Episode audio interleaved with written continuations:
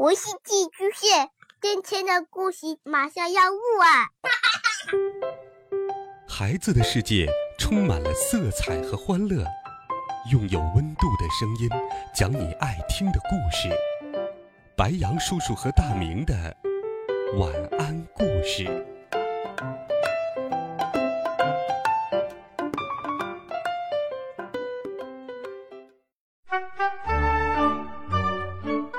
小朋友们、同学们，大家好，欢迎收听白杨叔叔讲故事。我们继续来听第六集。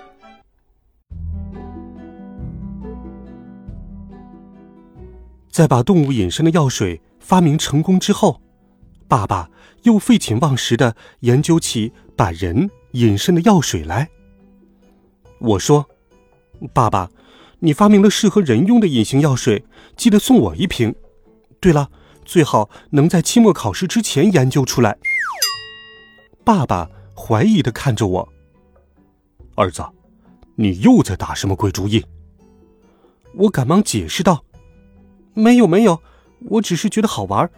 你别问这么多了，快研究吧。”我美滋滋的想：“哼，如果我会隐身术，那我不就可以神不知鬼不觉的潜入学校的教研室？”提前看到卷子了吗？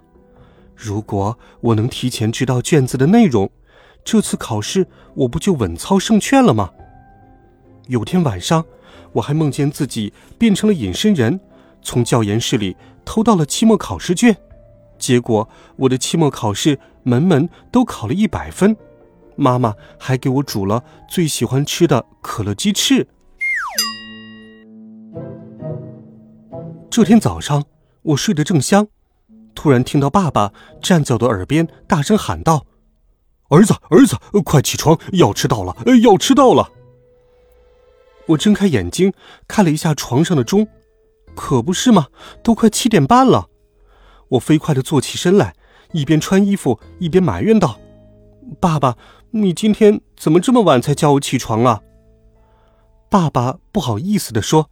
呃呃，昨天晚上做实验做的太晚了，我我也睡过头了。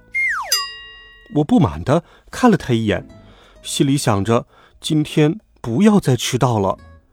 我飞快的刷牙、洗脸、整理书包。爸爸拿出一瓶药水，在一边讨好的说：“嘿嘿，儿子，呃快看，我的隐形药水研制成功了。”我一听，精神一振，飞快的接过药水。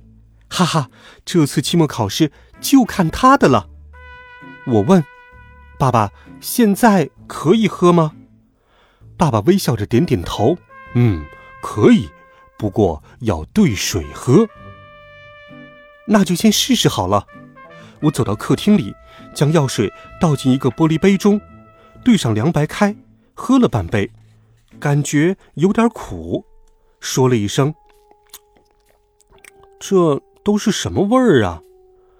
我把杯子放了下来，我再看看自己的手、脚和身体，咦，没什么变化呀。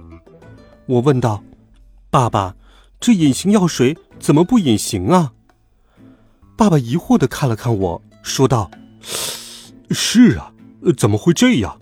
是不是哪个环节出了问题呀？”我大声说道。哪个环节出了问题？他不会把我给毒死吧？爸爸说：“这呃，说不好。做实验什么可能性都有啊。”我晕，他怎么那么不负责任呢？我还是不是他的儿子？不过还好，虽然我的身体没有隐形，但是好像也没什么副作用。我看了一下钟，上课快迟到了。我连忙背起书包冲出了家门，在楼下我碰到了吴奶奶，还没来得及跟她打招呼，她忽然间像见了鬼一样大叫了一声：“呃，无头鬼，救命啊！”说着就抱起他的宠物猪，飞快的消失在了我的视野里。吴奶奶都快八十了，竟然跑得比兔子还快。我往身后一看。嗯，无头鬼，哪里有什么无头鬼呀？不过没有时间想这么多了。今天早读课要是再迟到，估计徐志摩不会放过我。上次小测试的事情后，徐志摩就盯上了我。我在马路上狂奔，令我惊讶的是，我跑到哪里，哪里就会响起一片尖叫声。所有人都是一副见了鬼的表情，恐慌至极。另外，还有许多人像吴奶奶那样大叫：“哎呀，无头鬼！无头鬼呀！”我不停的往身后看，没有什么无头鬼呀，难道是我？我摸摸自己的脑袋，我的脑袋还在呀。今天真是太奇怪了。我冲到校门口，两个负责守门、检查学生有没有佩戴红领巾的学生见到了我，先是目瞪口呆，然后哇的一声大叫，慌不择路的朝教学楼跑去。当我进校园的时候，也是惊叫声四起，所有见到我的人都落荒而逃。究竟是怎么回事呢？我看教学楼顶上的钟，离上课还有两分钟了。哦，还好没有迟到。我一路狂奔，冲进教室。当我走进教室的时候，班里的学生显出了一副极度恐慌的样子。我的天哪！我有这么可怕吗？